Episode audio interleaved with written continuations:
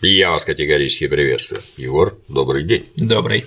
Поступает масса вопросов про Павла Ефимовича Дыбенко, куда он бегал и почему. Нам есть что-нибудь сказать? Да, это интересный эпизод революционных событий. А, Павел Ефимович Дыбенко оставил Нарву и вместе с революционными матросами покинул фронт обороны от наступающих кайзеровских войск. Действительно, поступают матрос... матросы, поступают вопросы, а, потому что в ряде популярных книг встречается информация, что Дыбенко бежал из-под Мар... из Нарвы аж в Самару.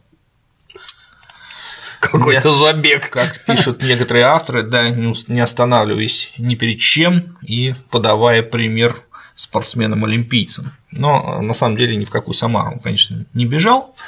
И этот эпизод достаточно мифологизирован, но тем не менее он является интересным. Вот предлагаю сегодня о нем поговорить, потому что он э, высвечивает ту конфликтность, которая существовала в руководстве армии и вообще в советском обществе э, вплоть до окончания Великой Отечественной войны. Угу. Значит, что надо напомнить? Это такой спин нашего цикла о гражданской войне. Значит, что надо напомнить уважаемым зрителям? А, политика Льва Троцкого на переговорах в Бресте, которая вкратце укладывается в формулу «ни мира, ни войны», полностью провалилась. Лев Троцкий, как известно, надеялся, что объявив о том, что Россия армию демобилизует, но войны не ведет, спровоцирует таким образом мировую или, во всяком случае, революцию в Германии, и немецкий пролетариат, уставший от империалистической войны, вынудит свое буржуазное правительство войну прекратить и заключить мир. И не вот. угадал. Да, да. Но мы про это говорили в одном из да. предыдущих роликов. Смотрите. Да, да. Лев Давидович жестоко просчитался. А, Причем я напомню, что Троцкий а, не уведомил Ленина о том, что он уезжает из переговоров в Бресте, а уведомил об этом прямо наркому военных дел Крыленко. Тот, значит, отзываясь на сообщение Троцкого, издал приказ о демобилизации армии. Ну и Владимир Ильич был, прямо скажем, не очень этим доволен, потому что немцы а, начали наступление. Немцы угу. начали наступление, и возникла угроза взятию, э, возникла угроза Петрограда. Петроград. А, стало понятно, что ну, столицу-то надо оборонять, а как это сделать без э, военных профессионалов? совершенно невозможно. Поэтому здесь большевики э, попытались опереться на того военного профессионала, которому они в данный момент больше всего доверяли. Это был э, Михаил Дмитриевич Бонч-Бруевич, генерал царской армии, который в данный момент занимал а, пост начальника штаба Верховного Главнокомандующего. Я напомню, опять же, что верховным главнокомандующим в это время был прапорщик Крыленко, ага. прапорщик большевик, значит, э, но сначала большевики э, предлагали этот пост как раз Михаилу Дмитриевичу Бонч-Бруевичу, но он отказался. И как писал в своих мемуарах, я считал, что это должна быть политическая фигура. Я думаю, что эти слова надо расшифровывать так. Дело в том, что э, офицерство в некотором смысле в 1917, особенно в начале 1918 года, фактически находилась в заложниках у огромной и в значительной степени анархически настроенной солдатской массы. Судьба генерала Духонина, которого э, эта солдатская масса фактически растерзала, а, она, э, мягко говоря, не привлекала офицеров. Поэтому э, Бонч Бруевич тактично уклонился от этого опасного для его жизни поста и совершенно справедливо говорил о том, что это должна быть какая-то фигура из числа большевиков, для которой эта солдатская масса, которую эта солдатская масса будет воспринимать как родную, как да. ну, испытывать к ней доверие. И надо сказать, что Крыленко в целом с этой задачей справился. Я думаю, там и второе, что они просто не будут его слушаться. Не, конечно, конечно, не будут а его чем, слушать. А как вот. ты офицер, чтобы тебе не вот. подчиняться? Но при этом, так сказать, Боч Бруевич никакой метлой, естественно, не вымели, и он при Крыленко угу. стал э, начальником штаба, то есть военным профессионалом. И вообще я должен заметить, что э, очень часто мы встречаемся с утверждением, что вот там первое советское правительство там были не профессионалы, дилетанты и так далее. А, ну, очень большинство первых советских наркомов это были люди чрезвычайно энергичные Вот. И недостаток своих знаний они как раз искупали этой революционной энергией. Но что характерно, практически каждый из них рядом имел какого-то специалиста. специалиста, профессионала из числа, ну, как правило, сочувствующих советской власти. То есть там вот рядом с Крыленко это был Бонч Бруевич, рядом, например, с э, наркомом по морским делам э, Дыбенко это был контр-адмирал Модест Иванов, будущий герой труда, между прочим. Это такой редкий, ну, такой уникальный, по сути, случай, когда бывший царский офицер становится героем труда. В 1935 году он стал, а это, между прочим, был такой э, главный поощрительный э, главное поощрительное звание в Советском Союзе до учреждения звания героев социалистического труда и героя Советского Союза. Вот. Еще я знаю одного царского генерала Владимира э, Григорьевича Федорова, который изобрел автомат, кстати. Он тоже стал героем труда. Вот это такие факты, которые немного разбивают представление об офицерстве, а, которое якобы ну, совершенно никак в советском обществе не могло себя найти. Меня вот эти вот рассказы про бестолковость, необразованность вот, все время поражают. Не надо смотреть на образованность, необразованность, смотрите на результаты дел.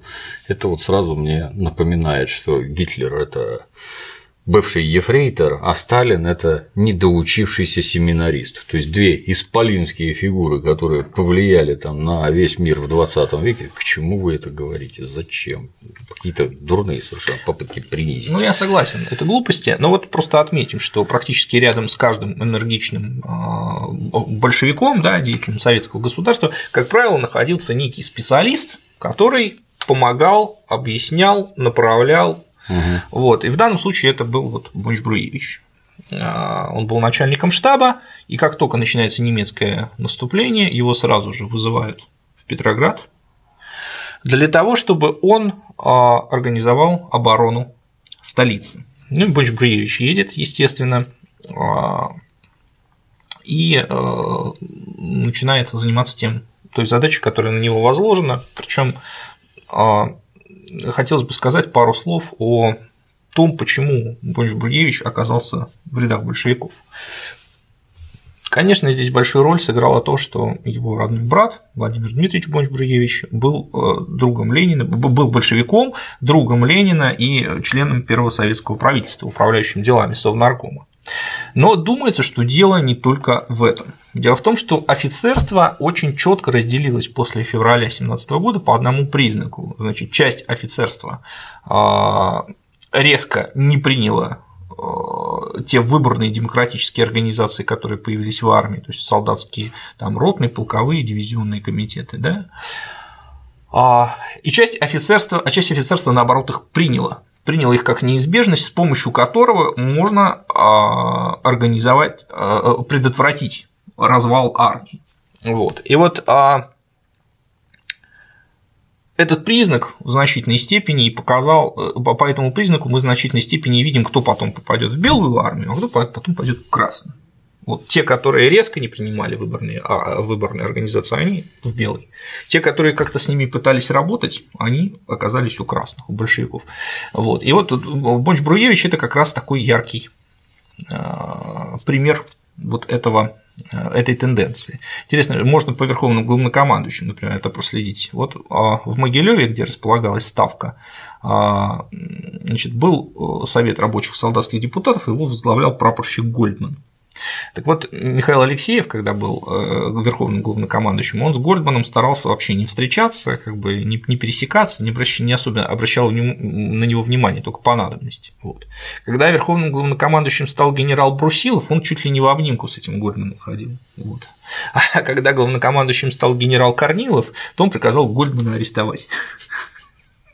Вот, и, в общем, вот поэтому а теперь, как, значит, уважаемые знатоки, ответьте, кто оказался в белой армии из верховного главнокомандующего, а, а кто в красной.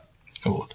И, в принципе, Боч Бруевич та же самая история. То есть с самого начала, а, с самого появления выборных организаций он начинает активно с ними сотрудничать. Сначала в Пскове, где он служил, а потом и в Могилеве. Он был как раз вот находился рядом со Ставкой, он был начальником Могилевского гарнизона. Вот. И э, он сотрудничал с этими выборными организациями, это естественным образом затянул вот эта вот солдатская масса, сотрудничество с ней естественным образом затянуло его, затягивало его а, в Красную армию. Значит, и а, оказавшись в Петрограде в условиях немецкого наступления, Боч Бруевич а, первым делом пытается привлечь толковых офицеров для организации отпора в нарождающуюся Красную армию. Красная армия была набор в Красную армию был объявлен Лениным, был издан знаменитый декрет «Социалистическое отечество в опасности». Вот, набор этот был сначала добровольным. Вот. И добровольно вступают не только солдаты, не только рабочие, там, как бывшие красногвардейцы, но и офицеры. Вот. И вот значит, необходимо сказать, к сожалению, о забытых, но очень важных двух царских офицерах, которые сыграли значительную роль в первых боях Красной Армии. Значит, один из них – это Ираклий Пехлеванов, который оборонял Псков. Это был полк, он болгарин этнический, значит, а, полковник генерального штаба, который, в общем, очень хорошо себя показал в боях под Псковом. Впоследствии он эмигрировал, он жил в Болгарии, но а, в Великую Отечественную в ходе Великой Отечественной войны помогал партизанам, а, и мы узнаем со слов его дочери, что уже в 1946 году он становится лектором советской болгарской дружбы, вот, то есть в каком-то смысле его воссоединение с Россией состоялось. Вот. А, ну вот он под Псковом был. А вторым человеком, а, который сыграл значительную роль в обороне а, марта 1918 года, стал генерал Дмитрий Павлович Парский.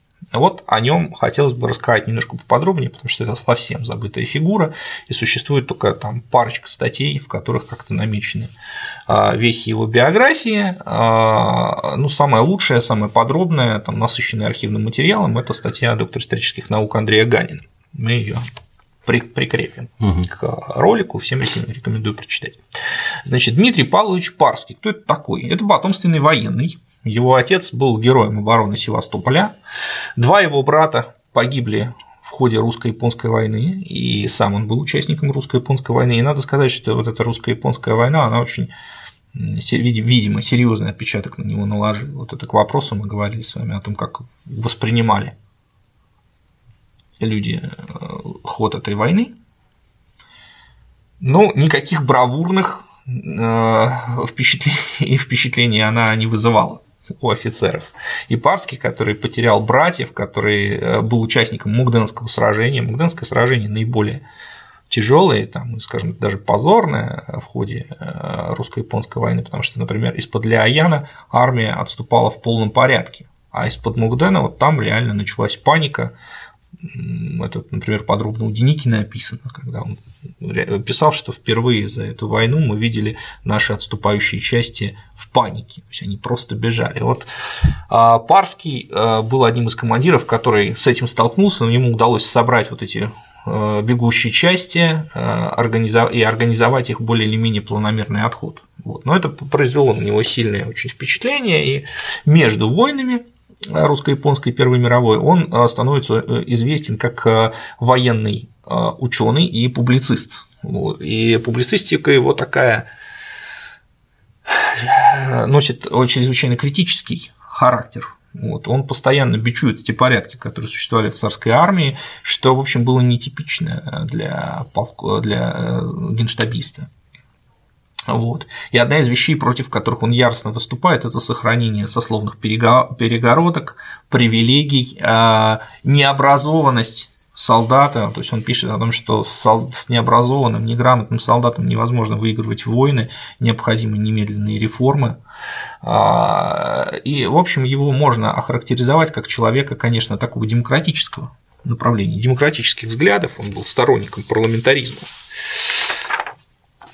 Вот, например, цитата из Парского.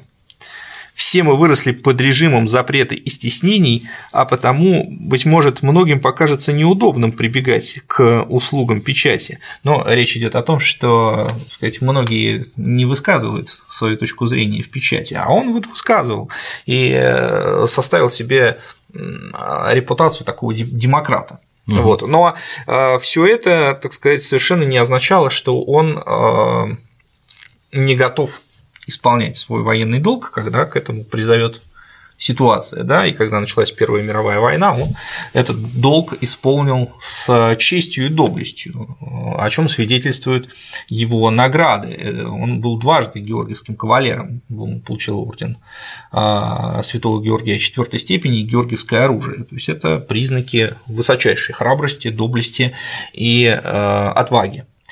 Но при этом а, Парский был очень популярен в войсках был очень популярен в войсках, и солдаты неподдельно его любили. Об этом свидетельствуют, например, такие вещи. Ну, во-первых, его прозвище. У него было прозвище Батька, его называли солдаты. Понятно, что далеко не любого командира солдаты будут именовать так. Причем отцом. Да. Причем я напомню, что все-таки это еще 1914 а, год, еще сословность далеко не изжита, еще есть представление, что крестьяне и дворяне – это разные социальные, у них разное социальное бытие, вот, и поэтому ну, для неграмотного крестьянина э, человек генерал это все-таки человек из другого мира. Вот. А, и то, что он называет его батькой, говорит о высочайшем уровне признания и доверия. Такое встречалось далеко не всегда. А, но это еще не все, и в архиве отложились, например, неуклюжие такие стихи, которые солдаты посвящали своему командиру. Интересно их почитать. У генерала Парского одно было стремление. В его речах всегда звучало ясно, он назвал всех к единению. Вот такие вот стишки э, попытались сочинить про парского солдаты, вот, но я думаю, ему было приятно. Значит, и э, интересно, вот Андрей Ганин цитирует интересные документы, что уже после февральской революции, когда Парский оставлял гренадерский корпус, он на П, да? Парский, да, ага. да, да, да. Значит, э, исполнительный комитет корпуса принес ему прощальный адрес со следующими словами: Товарищ генерал, это уже так называли товарищами, вы призваны на высший пост командования армией. Тяжелую утрату несет в вашем лице гренадерский корпус. Широкая русская душа, сроднившаяся в огне пережитых боев с серым героем-солдатом, доброе сердце, полнота знаний и боевой навык притягивали к вам каждого гренадера, искавшего помощи, указания, выручки.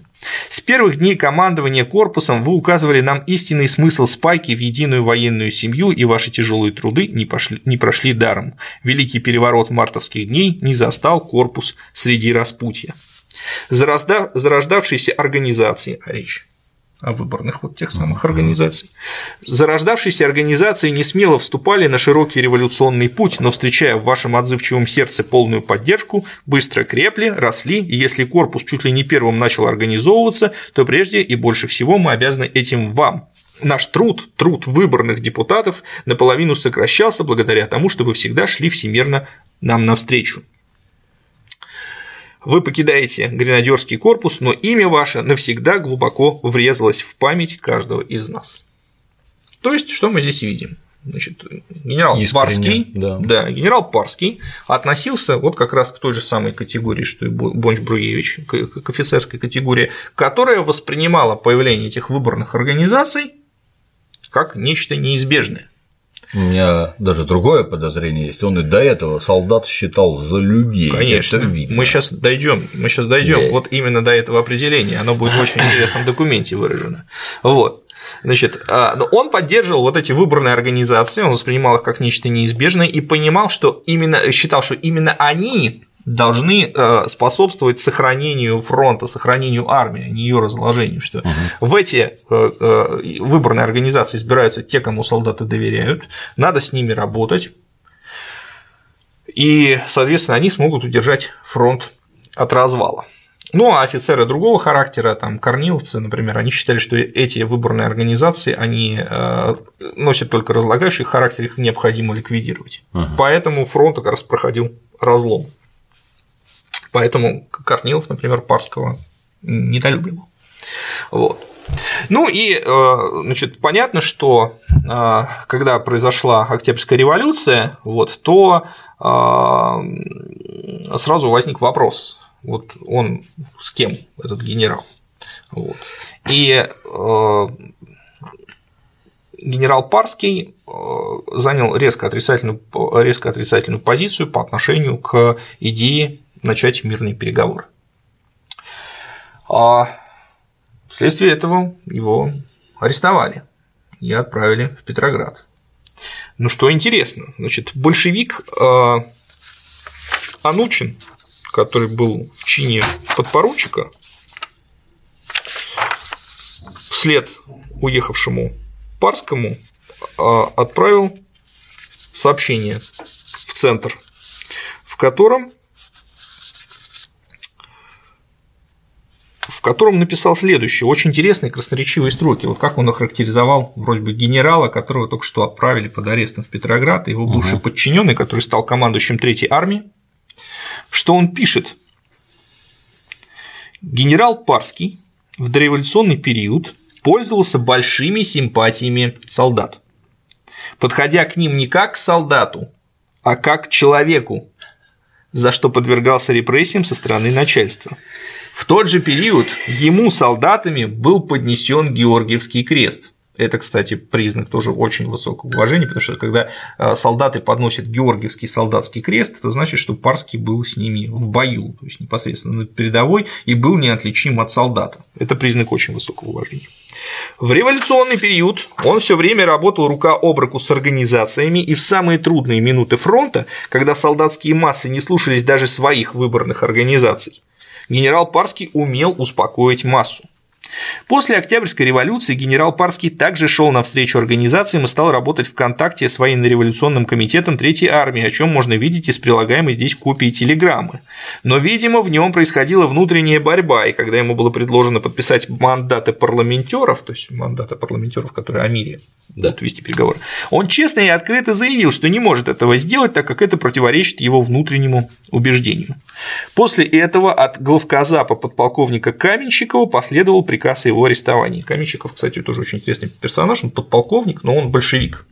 Такой старший офицер, но большевик.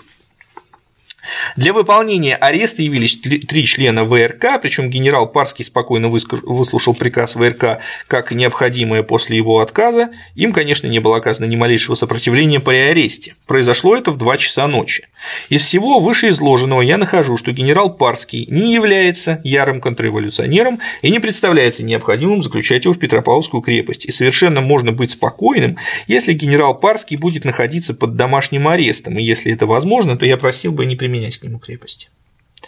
Если же почему-либо правительство народных комиссаров найдет необходимым применить генералу Парскому как меру пресечения содержания в крепости, то передаю убедительную просьбу гражданской жены генерала Парского Елены Григорьевны Белановской дать ей возможность находиться подле мужа, то есть заключив ее в крепости. Мое мнение и просьбу Белановской передаю на ваше усмотрение. То есть из этого документа мы явно видим, что бывший подчиненный Парского пытается Э, пользуясь своим новым положением, за него заступиться всячески и указывать разные подробности, которые характеризуют Парского с лучшей стороны. Это, на мой взгляд, об очень многом говорит. Парский прибыл в Петроград, там был допрошен, ну и в очень скором времени его отпустили, и, собственно, э, именно с ним Бонч Бруевич и связался, а, пытаясь найти человека для обороны Нарского Нарва, Нарвского оборонительного участка.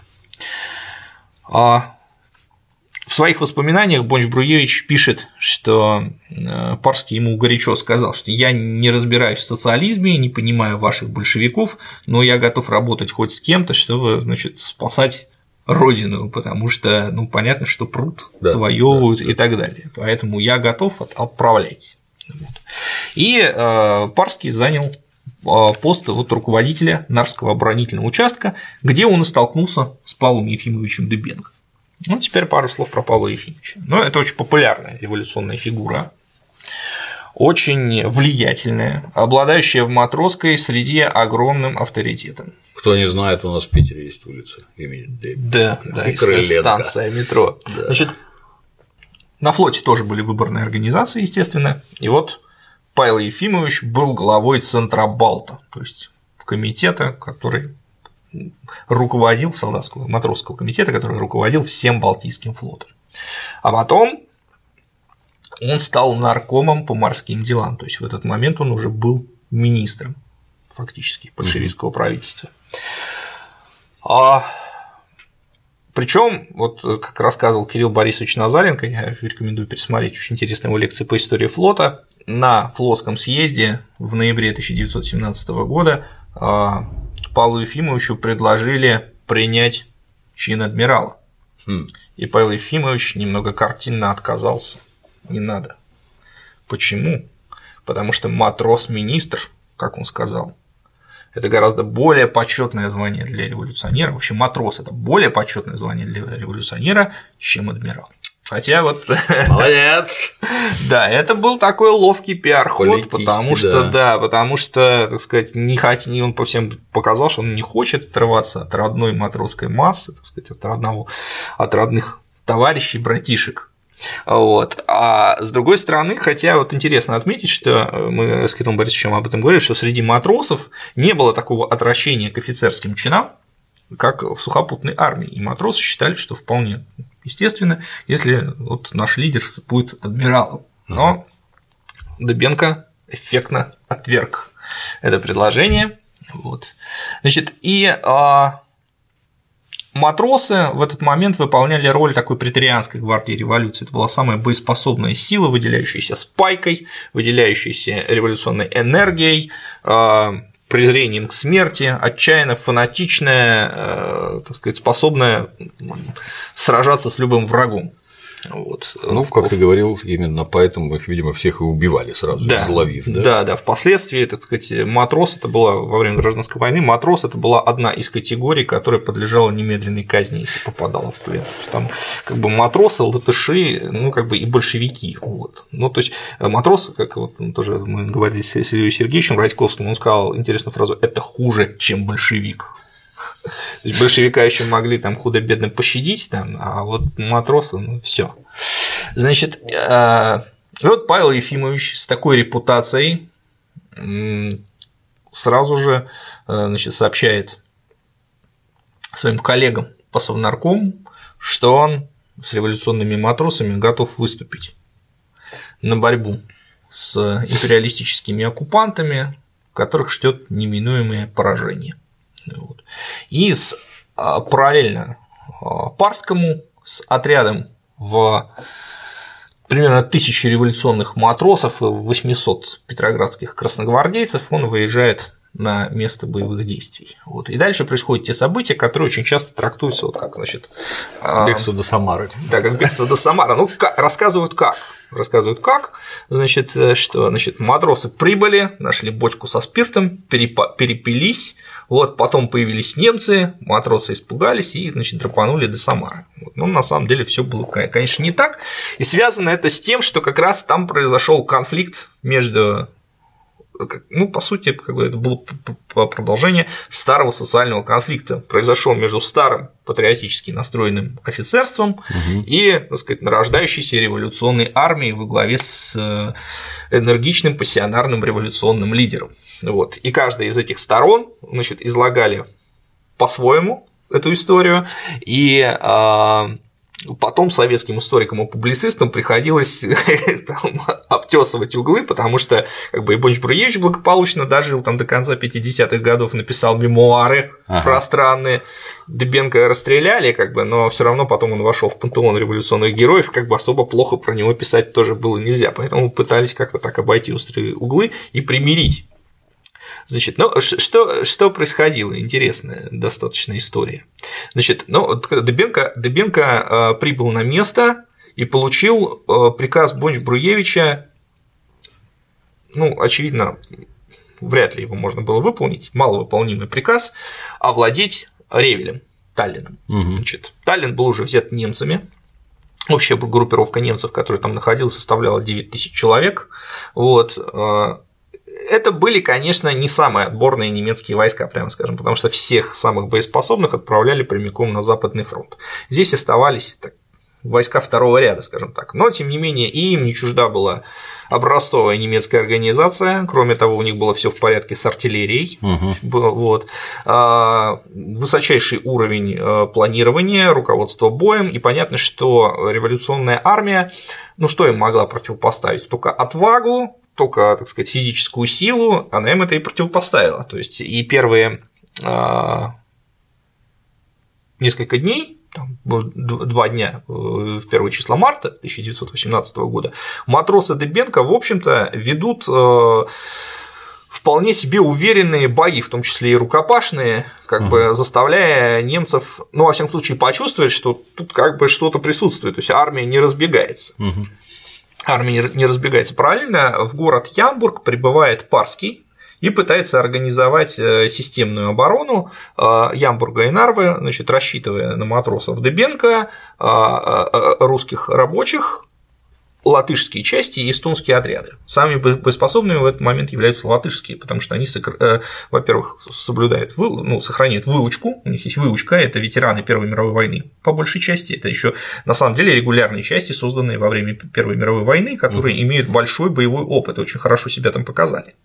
Вот. А во-вторых, э, дисциплина. То есть они очень дисциплинированы. С, ним, с ними у Парского нет никаких проблем. С остальными есть проблемы, потому что в основном это рабочие, которые никогда не были на фронте. Вот. Значит, а, и э, что происходит дальше? Немцев много, они наступают, теснят матросов, и а, Дебенко в конце концов принимает решение оставить Нарву он принимает решение ее оставить, потому что матросы несут высокие потери, угу. он, э, и он уезжает. Таллин они не взяли, да, Ревель? Да, нет, конечно, они не могли это сделать. То есть они решили контратаковать, но у них угу. ничего не получилось. Вот, естественно, и они не только Ревель не взяли, они еще оставляют Нарву и уходят в Ямбург, где в это время находится Парский, и там происходит судьбоносная встреча uh вот, между бывшим царским генералом и революционным лидером. Значит, Дебенко, как показывают документы, всю свою последующую жизнь питал неприкрытую неприязнь к бывшим царским офицерам ага. сухопутным. Вот. И есть интересная очень книга того же Андрея Ганина «Повседневная жизнь генштабистов при Ленине и Троцком». Вот там он приводит значит, слова а, Александры Каланта, это супруга Павла Дебенко, значит, старая деятельница партии большевиков, она пишет, что я Павлу говорила, ты учись у них, что ты их не любишь-то, так сказать, точнее, она пишет, что ты можешь их не любить, но ты должен у них учиться, потому да. что они знают больше тебя. Вот ты научись у них и воспитай своих, как бы уже, так сказать, революционных а, офицеров, а э, нельзя вот так вот огульно отрицать их знания и умения. Вот. Но Дебенко э, в себе это пересилить не мог, и это вот сразу же проявилось, потому что Парский встретился с Дебенко, Дыбенко сразу, так сказать, себя повел таким образом, что я кому-то я тут должен подчиняться. Ага. Контра, контра явная. Вот. Значит, э, потому что Парский узнал, узнав, что Нарва сдана, он начал планировать контрудар. Ага. Естественно, ну, по согласованию с Бонч-Бруевичем, который в Петрограде находился. Вот. А, а Дыбенко заявил, что нет, матросы устали, и в итоге установилось некое двоевластие некое двоевластие, которое, ну, понятно, что любое двоевластие ни к чему хорошему не приведет. Да, да. Привести не могло. Вот. Значит, вот такой факт. Значит, Парский формирует отряды солдат Ямбургского гарнизона и посылает к Нарве для обороны левого берега Наровы. Дыбенко отменяет приказ, отсылая солдат выспаться. Вот. Ну, в общем, Молодец.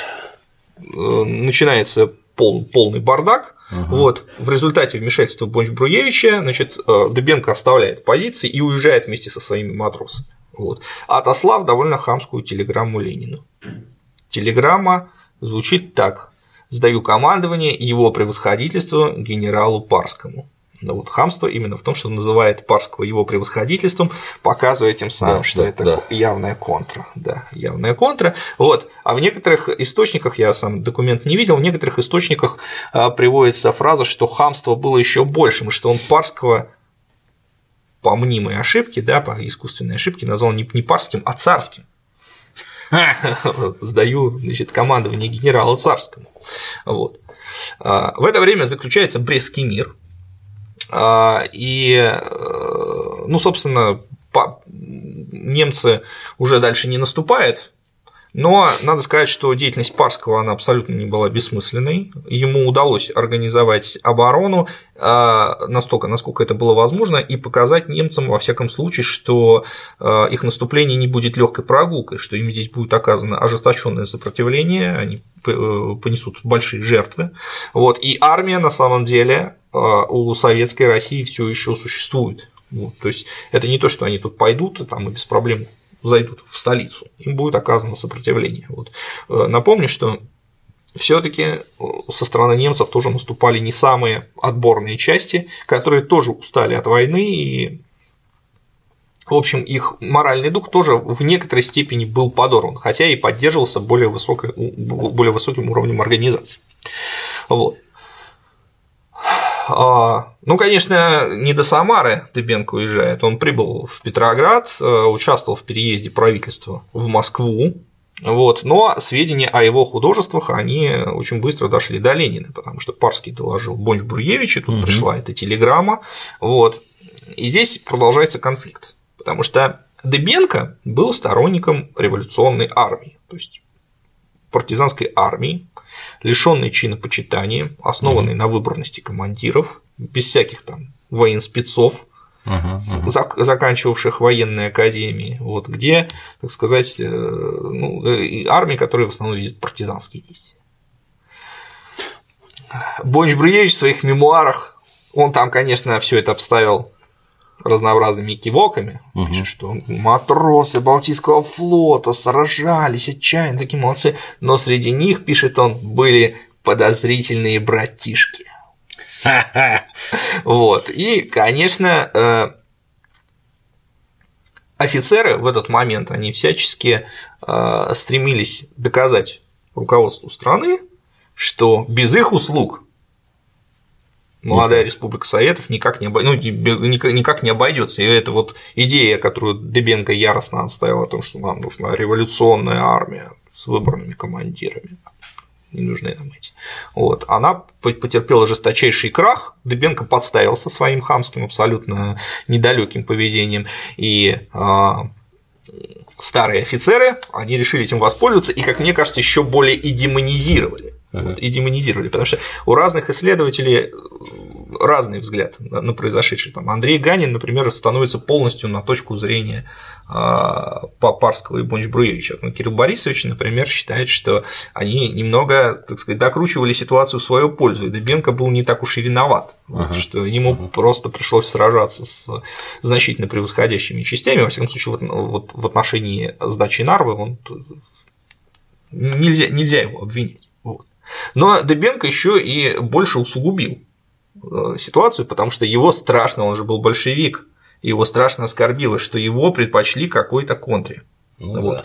Поэтому, прибыв в Москву, он начинает там делать совсем неосторожные заявления критические, вот, требуя, чтобы значит, Совнарком предоставил отчет о финансовых тратах, намекая на то, что там коррупция, что министры там значит, угу. воруют, живут на широкую ногу, и в итоге договорился до того, что пришлось его арестовать. Арест его получили латышским стрелкам, это была единственная сила, которая могла противостоять матросам. Угу. Вот. И они взяли его под арест. Угу. Матросы Напряглись. Напряглись, то есть начались там уже такие волнения. Вот. Александра Михайловна Калантая прибежала к Ленину, стала говорить, что же такое, как же так, Пашеньку арестовали. Вот, значит, Совнарком принял решение выпустить Дебенко на поруки значит, под поручительство Александры Михайловны. Угу. Вот. Ну, видимо, ей сказали, что ты следи вообще за мужем за своим, что он там творит. Вот, Калантай, значит, пообещала, и э, Дебенко выпустили, но назначили суд. А руководителем суда назначили Крыленко, вот, того самого, значит, бывшего верховного главнокомандующего. Дебенко, видно, это все, он был амбициозный человек, его все это съедало. Он же глава флота, фактически, угу, угу. бывший председатель Центробалта, нарком, за ним идут матросы, там в вагоне в воду готовы, и тут, значит, его товарищи, с которым, которым он уже проникся, да, э, он член команды министерства, министерской, и тут вдруг его фактически вот так вот Подло. бросают подло, он это воспринял как удар в спину. Страшно. И он не усидел на поруках.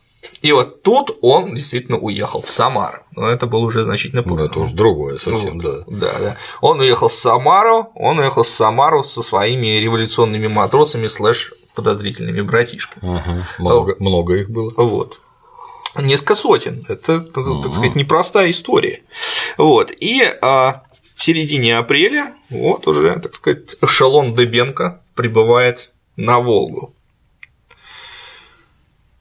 Причем а,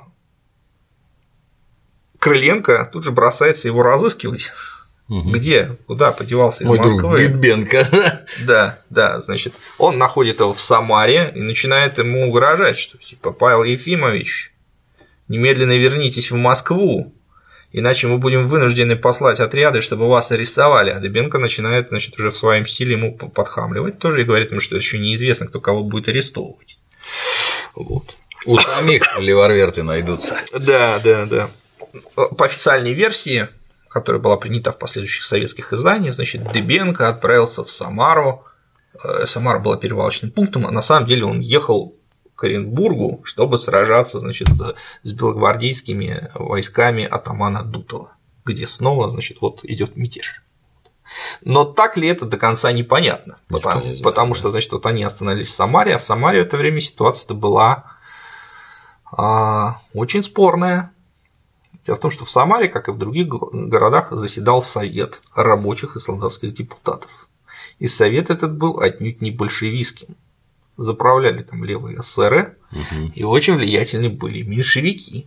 А это как раз апрель уже 18 года, а дело идет к тому, что отношения после Брестского мира между левыми эсерами и большевиками очень стремительно ухудшаются. Они катятся на самом деле к июльскому мятежу левых угу. эсеров, но первые всполохи молнии, они уже в этот период видны. Вот, и у эсеров копится раздражение. И тут, значит, приезжает революционный командир с войсками, вот, угу. который явно на большевиков точит зуб. Вот. Ну и что там, конечно, э, Дыбенко болтал, вот. Это просто песни. Есть интересная статья историка Старикова Николая Викторовича, она называется «Дыбенко в Самаре», ее мы тоже прикрепим, я позволю себе э, значит, процитировать некоторые отрывки. Значит, э, Дыбенко встретился Самаре с Валерианом Куйбышевым, будущим известным. Это большевик, который представлял большевиков там как раз в местном совете. Вот. И а, значит, вот там он а, оставляет а, заявление, в котором рассказывает по какой причине он оказался в Самаре. Давайте почитаем, довольно интересно. Это вот Стариков приводит как раз в своей публикации.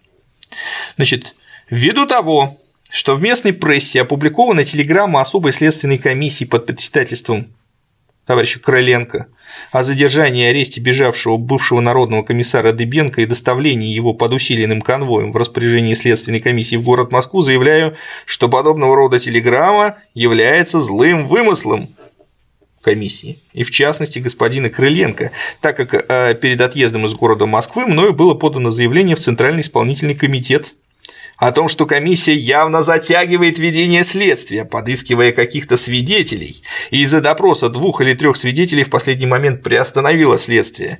Я уезжаю из Москвы, причем обязуюсь явиться на суд и дать публично перед народом и своими избирателями точный отчет о своей деятельности. Причем мною было предъявлено требование к следственной комиссии дать гарантию, что все доносчики-комиссары и вообще Совет народных комиссаров обязан дать перед народом отчет не в митинговой речи, а дать деловой и денежный отчет. Ну, неплохо, да. Товарищ же Крыленко, который ныне ведет следствие по явно вымышленному в отношении меня якобы чехчайшему преступлению и оставлению города Нарвы, до сих пор, оставив пост главковерха и верхоглава, не дал перед страной отчет о своей деятельности и оставлении всего фронта а потому заявляю, что подчиняться требованию комиссии под председательством Крыленко я отказываюсь. Но явлюсь, никуда не скрываясь, дать отчет перед съездом и страной. Являться же на суд перед лицом тех, кто сам не дал отчета перед народом и страной о своей деятельности, считаю излишним. И признаю только суд над собой съезда или же публичный перед своими избирателями и народом. Город Самара, 19 апреля 1918 года. Павел Дыбенко. В общем, так сказать, это явное неповиновение. Бывший министр угу. вдруг совершенно, значит, неожиданно делает такие заявления. Левые сэры очень довольны. сказать. Меньшевикам тоже это все нравится, большевики как бы напрягаются. Но э, в Самаре конкретно в этот период большевики так особо вот независимо действовать не могут. А, дальше 20, 20 и 21 апреля Дыбенко принимает корреспондента независимой газеты «Волжское слово», и впоследствии, значит, э, уже через пару дней они опубликованы под названием «Дыбенко в Самаре». Вот, значит, там он рассказывает про ход действий под Нарвой, вот, говорит, что он ни в чем не виноват, что он все сделал, а, что, ну, грубо говоря, его подставили недоброжелатели, опять э, э, ругает Крыленко, значит, пишет, что это фабрикованное дело, значит, с целью его дискредитации. Дальше э, значит, происходит заседание губернского исполкома, на котором Дебенко отчитывается перед местными властями о том, значит, какова, какова его позиция. Вот. И здесь он рассказывает историю своего ареста, ругает, естественно, э, латышских стрелков. Вот тут он заявляет о том, что э, отказывается подчиняться решению Совнаркома, но его в конце концов уговаривают э, подчиниться решению, решению в ЦИКа, то есть первого советского парламента, да, угу. что все-таки советский в ЦИК избирался съездом советов, раз он говорил о том, что согласен подчиняться съезду, вот, а, то вот подчинись решению в ЦИКа. Угу. Вот, и а, вот этот вот конфликт удается уладить. Возможно, какими-то окольными путями Дебенко были даны гарантии, чтобы угу. он что он будет неприкосновенен. Дело в том, что ну, в Москве это тоже прекрасно понимали, что ситуация а, обостряется с левыми эсерами, и вот так вот выбросить Дебенко, а Дебенко это равно Балтийский флот в значительной степени, потому что он был очень авторитетен, выбросить революционных матросов туда, так сказать, к своим да. врагам, кстати, уже во время э, левоэсеровского мятежа будет матросский отряд Попова, матросский отряд ВЧК, который будет на стороне левых эсеров. Поэтому, угу. конечно, в Совнаркоме прекрасно понимали, что нельзя вот так вот Крыленко отдавать, ой, Дебенко отдавать врагам. Угу. Поэтому ему дают понять, что он прощен, как бы, и его удается, а к нему туда приехал уже Александра Михайловна, вот, он возвращается, то есть проблему удается купировать. Да. И дальше происходит суд, на котором Дыбенко оправдывают. Ну и вот разные исследователи судят об этом по-разному. Некоторые считают, что раз его оправдали, он не виноват. Но я думаю, что, скорее всего, а, осудить его было, в принципе, невозможно. То есть, а, опять же, осудить Дыбенко – это значит поссориться с Балтийским флотом. Да. Это значит оттолкнуть от себя боеспособные части, которые крайне нужны в ситуации гражданской войны и вообще конфликтов со всеми возможными политическими противниками. Поэтому Дебенко оправдывают, но все-таки демонстративно наказывают, э, его оправдывают в военном отношении, но демонстративно наказывают в отношении политическом, а именно исключают из партии. И до 1922 года формально Дебенко не был большевиком, потом его приняли назад. А после этого Дебенко отправляется на Украину, где принимает активное участие в гражданской войне, вот. Но никаких политических амбиций, которые явно у него были в начале революции, у него либо уже больше нет, либо он их, так сказать, подавил в себе, да, подавляет в себе, и больше политической фигуры Дбенко никогда не будет. Вот, то есть его поведение расценивается Лениным, Троцким как явно нелояльное, его опасаются, и с этого момента большевики начинают в большей степени опираться не, не на матросов, которые вот такие беспокойные, угу. так сказать, э, подозрительные братишки. Мало, мало, малосознательные, вот, они опираются на латышских стрелков в этот момент, вот, которые так сказать, демонстрируют стопроцентную лояльность советской власти. Вот. Но, в общем-то, и матросов там удается утихомирить, и э, матросов впоследствии в ходе гражданской войны, конечно, будут воевать на стороне большевиков. Вот. Ну, вот такой вот забавный эпизод, не знаю, насколько забавный, э, интересный, скажем так, эпизод, который породил много легенд. Вот, с одной стороны, мы здесь вынуждены заступиться за Дебенко, угу. который э, конечно, не бежал из-под Нарвы вплоть до Самары, вот, который, матросы которого довольно 嗯。Отважно сражались в первые дни э, Нарвской обороны, и которому была поставлена совершенно нереальная задача взятия Ревеля. Вот. С другой стороны, э, невозможно оправдать его совершенно хамское, не товарищеское, не командное поведение, не рабочее поведение да, в ходе э, общения с генералом Парским, который, это, в общем, был совершенно искренне нацелен на продолжение боевых действий и исполнял свой долг. Вот. Поэтому Поэтому э, вот отношение к этой истории двойственное. Значит, но э, как дальше сложилась судьба участников этого конфликта? Значит, э, Дебен, как я уже сказал, был расстрелян. За что? В 30 Ну, он был расстрелян как участник военного заговора А-а-а. в 30-х годах, так сказать. Он дальше продолжал военную службу, вот, и во время... А заговор был? Во время чистки, ну, я думаю, что Дебенко в нем точно не участвовал, если это такой как бы очень спорный вопрос, который упирается в отсутствие документальной базы, и там всегда есть некий зазор. Вот часть исследователей считает, что ну, несомненно был военный заговор, uh-huh. часть. Но дело в том, что чистка в армии она была значительно шире, чем возможный военный заговор. Вот, и а, нет никаких оснований полагать, что Дыбенко в нем каким-то образом э, состоял.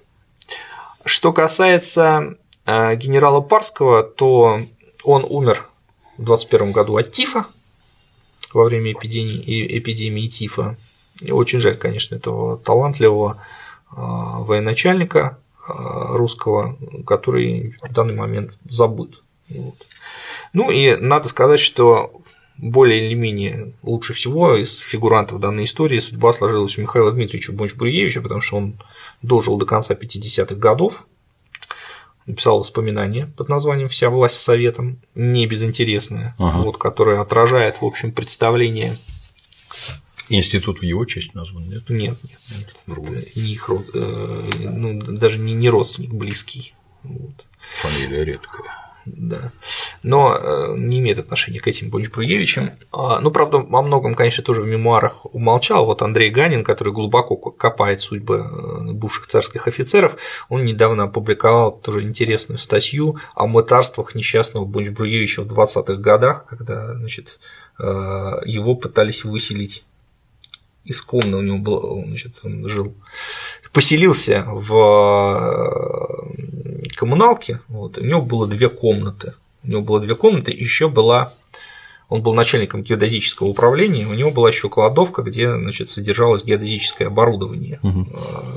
записанное на управление, но оно содержалось у него, очень угу. дорогое. Вот.